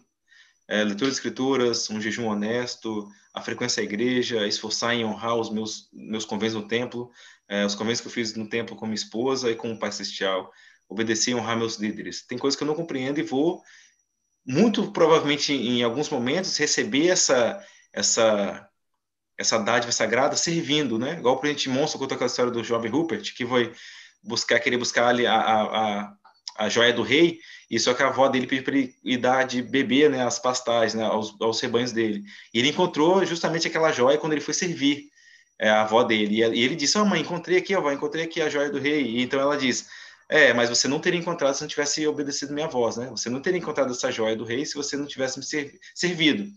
É, enquanto todo mundo foi atrás da joia, ele foi levar os, os, a água para os rebanhos para tomar água, e a joia foi, foi trazida né, por meio da correnteza. Então, às vezes, você vai tá, querer ir para um local e você precisa estar em outro local, servindo, trabalhando, e naquele outro local que você vai receber um testemunho. Ou seja, seja humilde realmente como as criancinhas. Nós, eu, realmente, eu realmente eu me sinto como uma criancinha no colo de uma mãe e que ainda mama, porque não sei nada sobre a igreja, mas eu sei que eu posso aprender muito de acordo com minha diligência em buscar os, o conhecimento de Deus e aplicando de forma prática o evangelho em minha vida. Eu sei que eu posso conhecer as coisas do Senhor com mais, com mais firmeza e, e ajudar meus irmãos. Eu sei que cada um de nós tem capacidade de ajudar nossos irmãos e irmãs. Às vezes a gente pensa que não, né? Mas com humildade no coração a gente sabe, a gente vai poder saber como servir melhor e como trabalhar no reino e tocar o coração das pessoas. Muito obrigado. Bispo Lima, ainda, ainda nesse tópico, mas antes de passar para você, quero ler uma citação que, ao estudar essa semana e me deparei com ela, eu nunca tinha lido ela antes, e ao ler eu, eu, eu, eu me senti tocado realmente com ela e com esses versículos que a gente acabou de ler e o comentário da Adriano também. A citação foi deixada por uma autoridade geral, né, o elder Marvin G. Ashton, foi bem conhecido, ele fala o seguinte, Uma linda garotinha cega estava sentada no colo do pai em um compartimento lotado de um trem. Um amigo sentado perto do pai disse: Deixe-se descansar um pouco. E aí ele estendeu a mão e pegou a menina do colo do pai. Alguns momentos depois, o pai disse a ela: Você sabe quem está segurando você? Ela respondeu: Não, mas você sabe. Nossa confiança e nosso relacionamento com nosso Pai Celestial devem ser semelhantes aos da menininha cega de seu pai terreno. Quando tristeza, tragédia, desalento ocorrem em nossas vidas, não seria reconfortante se os sussurros de Deus dissessem: Você sabe por que isso aconteceu com você? Poderíamos ter a tranquilidade de responder: Não, mas você sabe. Eu achei muito tocante essa, essa citação e, e baseado em nossas dificuldades terrenas, né? Que muitas vezes nós não sabemos o porquê passamos, mas a gente tivesse esse sentimento que nós não sabemos, mas temos a certeza que Deus sabe, como ser gratificante em nossos corações. Bispo Lima, deixa eu continuando com você esses versículos, essa citação e como é que você reflete sabendo que Deus está guiando a sua vida. Fantástica a citação, a escritura gosto muito. É, toda vez que eu me deparo com essas chamadas né, do Senhor para bom ânimo, eu isso muito me alegra, muito mesmo. É, é, eu, já, eu já tive meus filhos pequenininhos, e quando fala aqui né, que ó, é, não poder suportar tudo agora, o que, que eu entendo? É assim como meus menininhos pequenininhos não podiam comer de todas, todas as coisas, não podiam talvez andar longas distâncias assim por diante, eu entendia a, até onde eles poderiam. E hoje eu tenho a mesma compreensão como pai do que eles podem entender, o que eles podem compreender. Tem assuntos que a gente fala com eles, ó, mais à frente nós vamos te falar, nós vamos te ensinar. Eu entendo que Deus falando para nós, né? É, mas quando ele fala assim, ó, porque eu vos guiarei, é, é fantástico. É, eu, eu sinto Deus guiando a minha vida. Eu sei que muitos que estão aqui ouvindo, participando, sentem isso também. Várias vezes nossa vida toma certos rumos que a gente às vezes fica assim, nossa, como que isso foi acontecer? E aí a resposta é Deus guiando a nossa vida. Eu me recordo no livro de Mormon de uma passagem que alma ele está sendo ele está tendo ele está sendo frustrado, né, pelo trabalho missionário. As coisas não estão dando certo, ele sai de harmonia, triste e aí aparece um anjo para ele. E aí eu começo a acreditar em anjo da guarda, porque ele fala assim: Eu sou o mesmo anjo né, que, que visitou você a primeira vez. Aí é a segunda vez que ele ministra a alma. E ele fala assim: né, ó, Alma, levanta a cabeça. Você tem motivo para se orgulhar. Tem de bom ânimo. Levanta a cabeça. Então, acredito que o Pai Celestial ele quer que nós, nesses últimos dias, a gente possa levantar a nossa cabeça, é, e lembrar que Ele está nos guiando, que Ele está nos direcionando a nossa vida. Mesmo parecendo que às vezes estamos na turbulência, né? Lembro-me da passagem dos discípulos de Cristo, apóstolos de Cristo na tempestade, e ele falando: Ó oh, Senhor, não, não te dá que morramos, né? Você está dormindo aí, está cochilando, olha só, as ondas estão caindo sobre nós. E o Senhor vai lá né, e fala, ó, cala-te, aquieta-te, né? Cala-te para o mar, para o mar fica quietinho, cala. E aí o Senhor vai lá e ensina para eles sobre isso. Então, para mim, mesmo que o mundo se mostre ao contrário, saber que existe um Deus, esse Deus ele está olhando, ele está cuidando. E aí tem a promessa, né? Vosso é o reino, é, é vosso é o reino, e são vossas as suas bênçãos. Então, as bênçãos que já são nossas, e são vossas riquezas da eternidade. E, irmãos e irmãs, se nós pudéssemos vislumbrar o que a eternidade é, nos aguarda, né, nos está e nos espera, nós levaríamos uma vida muito melhor, sem reclamação nenhuma, entendendo que a recompensa é gigantesca às vezes eu tenho essa fraqueza também, de não lembrar o que me aguarda. E isso às vezes acaba a gente vindo a murmuração outras coisas. Mas muito me alegra, Maico, Adriano, saber de que Deus está guiando a minha vida. Muito obrigado. Excelente adição a esse comentário. Obrigado mesmo, bem tocante. Muitos irmãos estão pedindo no chat aqui aquela citação que foi lida. Eu vou postar depois da live no grupo que nós temos no WhatsApp. Se você não está lá e quiser entrar, eu vou colocar aqui o link do grupo novamente no chat, tá bom? Aí lá eu vou estar postando essa, essa citação por escrita, você pode copiar, usar, imprimir e, enfim, ficar à vontade. A gente está chegando no final, mas as próximas duas sessões, a 79 e 80, vai falar muito sobre obra missionária, vai falar sobre alguns personagens. Eu não sei se o Adriano tem mais conhecimento sobre um dos personagens, mas talvez os irmãos não vão reconhecer, porque em Doutrina e Convênios não está falando. Mas aqui, na sessão 79, esse irmão, Jared Carter, é um irmão muito conhecido em alguns filmezinhos da igreja, tá bom? Com certeza é uma palavra muito forte, mas talvez você já assistiu aquele filmezinho do John Tanner. É um vídeo que eu choro toda vez que eu assisto. Se assistir agora, eu vou chorar. Se assistir amanhã, eu vou chorar, que é muito emocionante o John Tanner. O Elder, que está ali ensinando e que fala para o John Tanner levantar e, e, e, acontece um milagre, é o Jared Carter, que nós estamos aqui na sessão 79. Então, esse homem, na sessão 79, é o mesmo homem que realiza o milagre com John Tanner, naquele vídeo que a gente conhece. O Jared Carter ele foi um missionário fantástico. Só para contar uma história, quando a gente, não sei se vocês vão lembrar muito bem, mas teve a saída do Missouri para Kirtland, naquele barco que teve até confusão com o profeta Yezer Ruth. Harold Smith foi para Chicago, né? E aí a mãe de Joseph fala o seguinte: ah, vou aproveitar e vou visitar os familiares em Chicago. Então ela sobe junto com Harold para Chicago. Lá, eles tentam pregar o evangelho para algumas congregações ao redor. E a, a mãe de Joseph ensinando, um, um, pastor de uma igreja meio que rejeitou: não, eu não vou ler o livro de Mormon, nem vou fazer com que a minha congregação leia. E aí ela meio que faz uma profecia, né? Ela fala assim: ó, a sua congregação será convertido nessa igreja. E aí, quando ela volta para Kirtland, ela fala com o profeta, e o profeta chama um missionário muito especial, para poder cumprir a profecia da mãe dele. Ele chama Jared Carter. Jared Carter vai para Chicago e converte realmente a metade da congregação daquele pastor que não quis ouvir muito a mãe do profeta.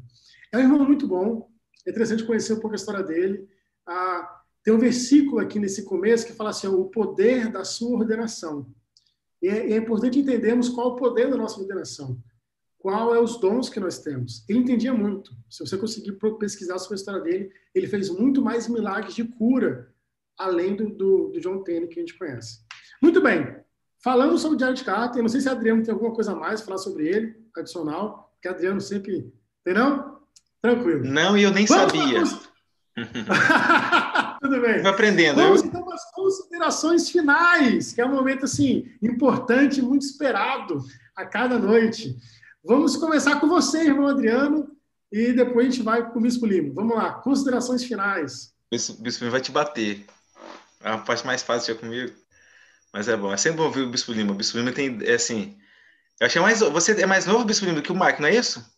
Não, o Michael é mais velho. Seis meses, seis meses mais novo. Ah, então, é a mesma idade, então. Mas o Bispo Lima, ele tem a inteligência, assim... Eu, eu tô aqui, eu já falei isso, eu acho que ele já ouviu aqui e saiu por aqui. O Bispo Lima tem a inteligência de um 70, de um, de um, de um patriarca. Eu sempre bom ouvir o Bispo Lima falar primeiro. Mas ok, aqui ficou mais fácil para mim. É, eu gostaria de citar, para encerrar, só o versículo 19. Na, noite, na, na, na mensagem Noite Familiar de ontem, nós usamos essa escritura. Uh, não é essa escritura aqui, mas escritura que fala sobre gratidão, né, em Lucas 17 e Doutrina e Convênios 59, que fala sobre a gratidão. Aqui em Doutrina e Convênios 78, 19, diz o seguinte: E aquele que e aquele que receber todas as coisas com gratidão será glorificado, e as coisas desta terra seriam acrescentadas, mesmo centuplicadas. Eu tinha visto, viu? Cem, cem vezes, né? Mesmo centuplicadas, sim, mais. É, a gente lembra que quando o Senhor curou os dez, os dez leprosos, se a gente for olhar né, o, o, registro mesmo que a gente tem, não sei como, o que aconteceu com eles depois, mas apenas um foi curado realmente, porque os nove foram, foram curados da lepra. Um foi curado da lepra, que era uma doença horrível da época, e também do orgulho, né? Porque ele veio demonstrando gratidão e louvando ao Senhor. Em Doutrina e Conversa 59 também o Senhor ele mostra, ele faz um monte de uma, uma, uma comparação com as coisas que ele criou, né? Seja para alegrar os olhos, como para avivar a alma, alegrar a mente e o coração. Então ele falou que nada ofende a Deus ou os homens, a não ser aquele que não confessa sua mão em todas as coisas e não guarda seus mandamentos. Então quer agradar o Senhor? Confesse suas mãos em todas as coisas, agradeça Ele sobre todas as coisas, seja a aprovação, seja a vida ou a morte, seja o fausto ou a dor, como o hino diz, e também guarde seus mandamentos. Eu sou grato ao Senhor pela oportunidade que eu tenho de, ainda em vida, receber o Evangelho de Jesus Cristo. Tudo que eu tenho de bom, é, é isso não é demagogia, não. Tudo que eu tenho de bom, com essa igreja jovem, né, como vocês, né, um pouquinho mais velho, mas ainda jovem.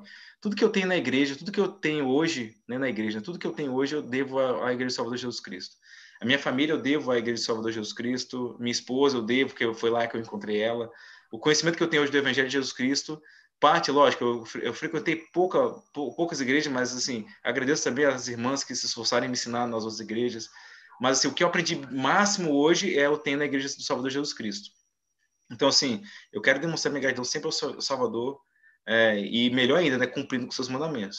Mas eu sou grato por essas coisas. Eu sou grato também por conhecer o irmão Michael, o irmão Bispo Lima, e os demais irmãos que ainda vou conhecer, que participam dessa live todas as terças-feiras. E sou grato por essas coisas, irmãos. É, então, deixo essas coisas aqui com vocês. É a minha explanação final, é a minhas últimas é, colocações, e eu faço o Sagrado Nome de Jesus Cristo. Amém. Amém. Bacana. É, eu tenho, assim, Adriano foi de gratidão, eu sou muito grato, assim, por essas oportunidades de conversar. É, eu sempre falo que eu tenho dois testemunhos da igreja, né? Assim, duas, dois testemunhos que a igreja é verdadeira. Um é, é a, experiência espiritual que eu tive, né? Com, com 10 anos, que eu soube que a igreja era verdadeira, que em outra oportunidade eu compartilho com mais detalhes. E outra prova é a minha vida, né? A minha vida, a, a pessoa que eu estou me tornando é a prova de que a igreja é verdadeira, né? A, a história, toda a toda a estrutura da, da minha vida era para ser diferente e a igreja veio e, e mostrou o caminho mais excelente, não pela estrutura física que a igreja tem, mas por ser feita pelo poder de Deus. As considerações finais dessas sessões que nós estudamos, é, ao meu ver, Deus, na sessão, Jesus Cristo, na sessão 76, mostra lá que existe algo melhor, mais excelente. E aí ele fala assim: tá bom, agora que vocês já sabem que tem aí os reinos, né, os graus de glória, eis aqui o que vocês precisam fazer. E aí ele descreve algumas coisas importantes aí, que é pregar evangelho, poligar Israel, é, fala sobre essa questão, né, de que o que a gente entende, o que a gente não entende, o que a gente pode, o que não pode. Eu confesso, irmãos e irmãs, a gente poderia viver 100, 120, 200, 300 anos, que nós teríamos muita coisa para aprender. Acredito eu também que após essa vida nós vamos desenvolver também muito mais. É, no entanto, às vezes é, nós ficamos distraídos, né? É, eu tenho um filho, o Pedro, é, a gente conversa muito com ele que ele se distrai muito fácil. Eu acho que eu tenho esse desafio também. Ele tem distração, ele tudo ele se distrai. E eu fiquei lembrando que às vezes nossa vida terrena a gente faz muito como ele, assim, e como eu, muitas vezes a gente se distrai. É, nós estamos numa grande obra, numa grande coisa.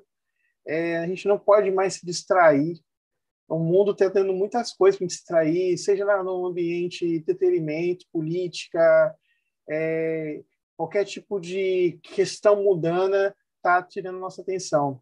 A gente tem que lembrar que as coisas do nosso interesse não são dessa terra, existe uma coisa mais excelente nos aguardando, e acredito que esse seja o convite do Salvador para nós a semana hoje. Existem coisas grandiosas para se cumprir em nossas vidas. E isso não significa só a vida terrena, ele vê nossa vida como um todo. Aqui é uma etapa, uma curta etapa. Ele vê uma, o, o nosso viver como algo que não começou quando nós nascemos e não vai terminar quando nós morremos. Algo eterno. É isso.